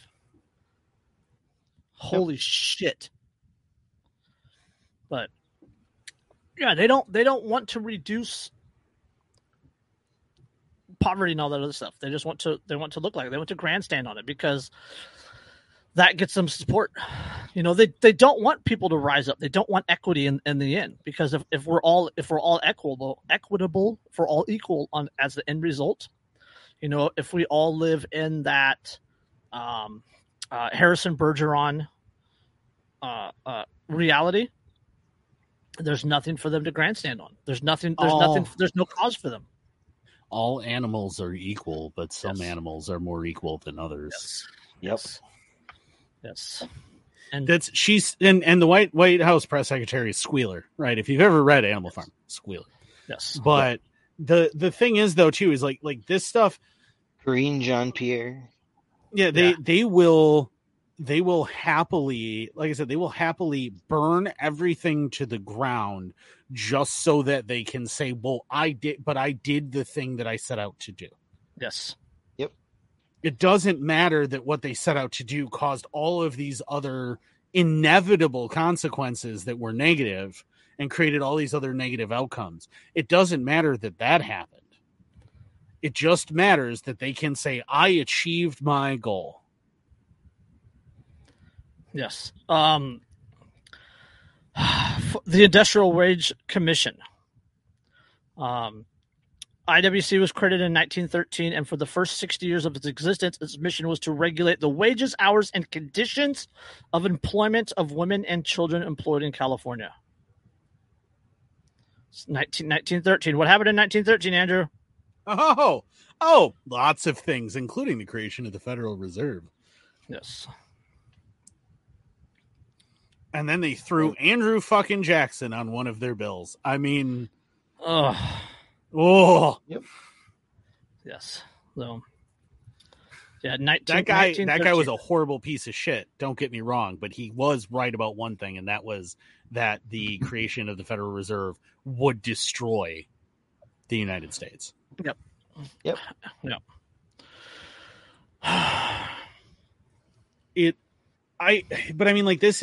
This is one of those things where, you know, and you'll notice it too when you talk to the people who support these people and support these policies and things, right? If you talk to them and just ask them questions, yes, you will find out very quickly that if you go, well, but won't that create higher unemployment for people who are currently working in the fast food industry?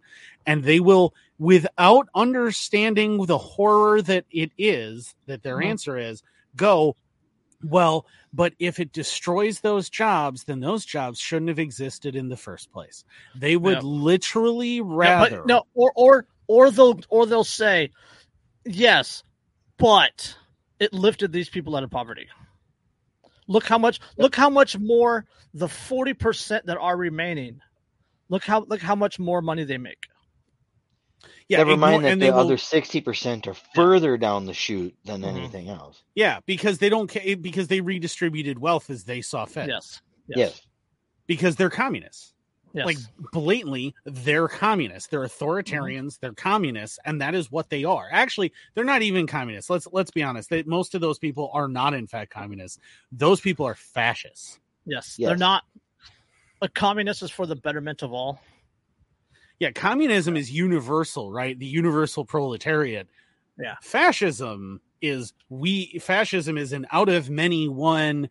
We just care about our people that we say that we care about, and everyone else can go get fucked. Yes. Yep. Yes. That's what it is.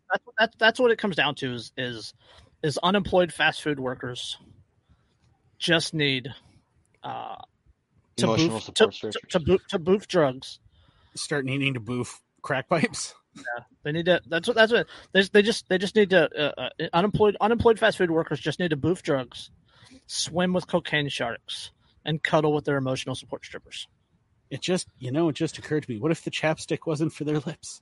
What if it's not for their lips? Oh. Oh. They didn't buy the chapstick for lips. Why are you walking funny? Boy, that really chaps my ass. Oh, God. God damn it, Andrew.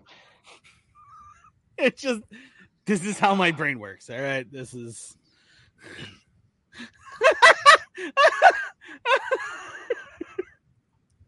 Just imagine somebody waddling into the ER and just going, yeah, the chapstick got stuck. I lost the chopstick up there. Oh, well, that's unpleasant. I mean, it is kind of shaped like a suppository, like it's the same shape. So just excessively long. Yeah. It's to help with the slivers from the chopsticks. Oh, no, I didn't use the unscented. That was Carmex.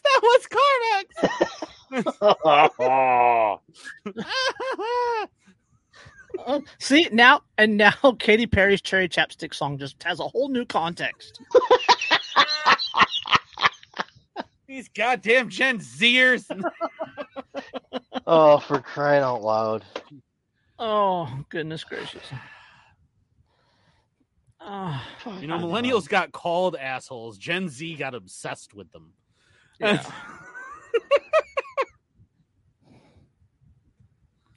Remember the good old days when you just snort a line off a stripper's ass? Yeah, happened to that? Fine. Yeah. You know what happened to that is then they arrested Balfour, and you know that all just went right down the drain. I don't know. I need an emotional support stripper after this episode. I would argue, did Jordan Belfleur actually do anything wrong? I don't think he really did. No. Not really. No. Just a real good salesman. Medicated for your pleasure. God damn it. Oh, no, that was mentholated. It's the cool soothing action that makes it feel better. I mean, it would help on those hot Southern California days. You would feel cooler. Do they make spicy chapstick? Probably. Ghost pepper chapstick? There is a nearly 100% chance that a Flamin' Hot Cheetos chapstick exists. Let's be honest. Well, I know I was seeing it at the store that they have like Dr. Pepper flavor and things like that. I'm telling you, there's got to be a Flamin' Hot Cheetos flavored chapstick. Let's see. Which is probably, which really is made for the other possible source of lithium if you needed it for battery.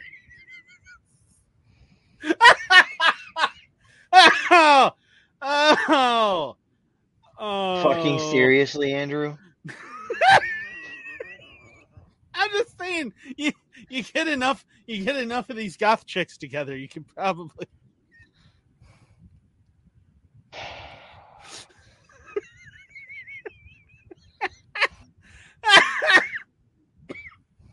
I'm an awful person, and I don't care.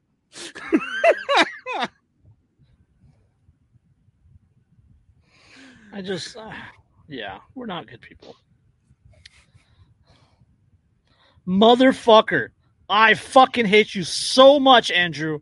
I cannot describe how much I hate you. I found it on eBay. I told you there would be. I knew it. There is Flamin' Hot Cheetos flavored lip balm, and it comes with a free key, and it comes with a keychain. I told you there was. There had to be. I knew there had to be. Oh, I hate you so much. I hate that exists so much. I knew it. Oh, I knew that there would be. And, I'm going to be honest with you. If you're the kind of chick who wants Flamin' Hot Cheetos lip balm, you should send me a message. Let's hang out. Oh. You're my type. She puts on the Flamin' Hot Cheetos lip balm right before she goes down on you. I mean, I like spicy things. It could be an interesting experience. I don't know. It's possible. Also, if you also could be a source of lithium for Tesla to make its batteries. Also, you're probably my type. You should hit me up.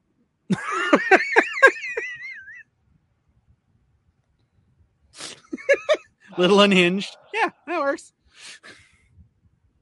Sriracha lip balm, also for the same chicks. I'm telling you, because it's not dudes. Let's be honest, it is not dudes buying Flamin' Hot Cheetos and Sriracha lip balms. Okay, it's chicks, and we know what kind of chicks are buying those. Don't even pretend that you don't. You do. Bacon. You can think of at least 3 of them that right now, guaranteed. Bacon lip balm. That's more general purpose. I mean, I'd use bacon lip balm. I just use bacon grease for lip balm. Doritos flavored lip balm. Yep. Cinnamon fire. Ooh. There's probably a Mountain Dew one. Yeah, I'm not gonna look that up. Guaranteed. Probably. Not only is there a Mountain Dew one, there's a Mountain Dew Baja Blast one. Yeah. Ooh, orange Faggo. Yeah. And grape. And it exists. And it's probably sold at Dollar General, let's be honest. No, Dollar Tree, Andrew. Is that grape drink flavored? What is that?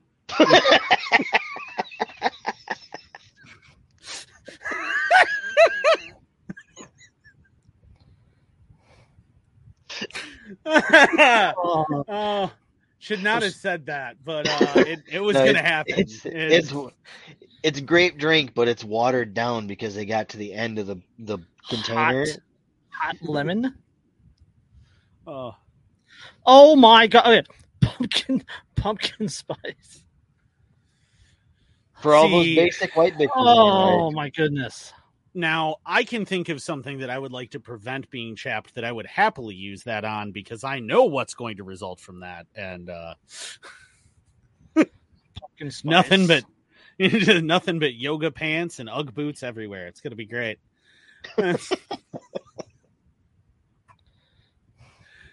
But after I mentioned the Faygo flavors for the seasonal boofer, ended at the Dollar Tree. Yep. Yeah, I believe it. Mm-hmm. Mm-hmm. All right, we only got about 5 minutes left, so we should do our throw the next. Ginger spice moisturizing lip balm. Like, is it flavored like ginger spice? Because she was hot.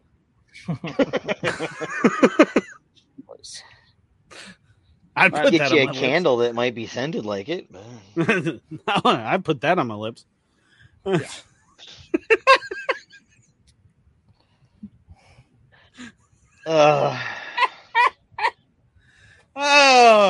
If you are a caffeine addict like I am, and we're going to ignore Andrew right now and all of his weird shit. If you're a caffeine addict and you're not able to swim with the sharks off the Keys. But as a caffeine addict, you do not intend to boof the coffee. I was going to ask.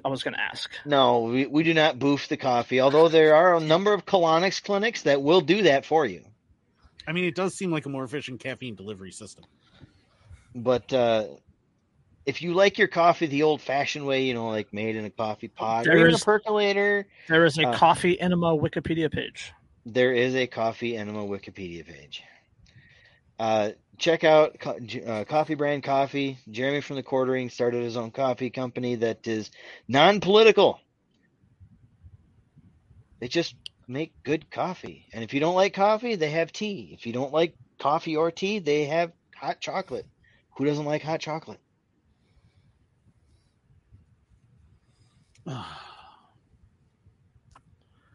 Four times a day. Couple addicted to coffee enemas up to four times a day. Still not enough caffeine in the system. I'd fall asleep. Mike and Trina swear by their coffee. He enjoys a fine espresso grind, which is, quote, on the cold side. She prefers a, quote, saturated blend that is, quote, warmer and thicker. Considering the current content of the show, I choose not to mention most of my sponsors. However, so that they're not associated with this in any way. But if you would like to look them up, they are all in our Linktree. Feel free to check out our Linktree, and there are discount codes that you can use in things. And I am so sorry to all of you who are sponsoring us for this episode. But you should have known what you were getting into. The one I will mention is check out Dave at Poppins Patches. He's in the chat. He knows exactly what he's getting into. Yeah. He knows what he got into. You have no one to blame but yourself. Oh. And this is also your weekly reminder that this show is not intended for children. To be taken seriously. Yeah, or to be taken seriously at all. Look, who the hell would take this seriously? If they kept it up to date, I'm sure ginger spice probably tastes like poor decisions and regret. That is literally literally our type, bro. I was gonna say like poor decisions. No, poor decisions, regret, and low self-esteem. You combine those three together, and that is the holy trinity of my type of chick. All right, so all right, let's get out of here. Let's end this. Did you ever wonder what the train derailment in Palestine, Ohio, was like? You just watched it happen right here for the last 2 hours. Palestine, Ohio, the train derailment just south of me by 20 minutes. Yeah. That one just happened not that long ago. Yeah. And if you're still listening, why? You're welcome. Apparently, enjoy from bad decisions, too. We'll catch you on the next one. Peace.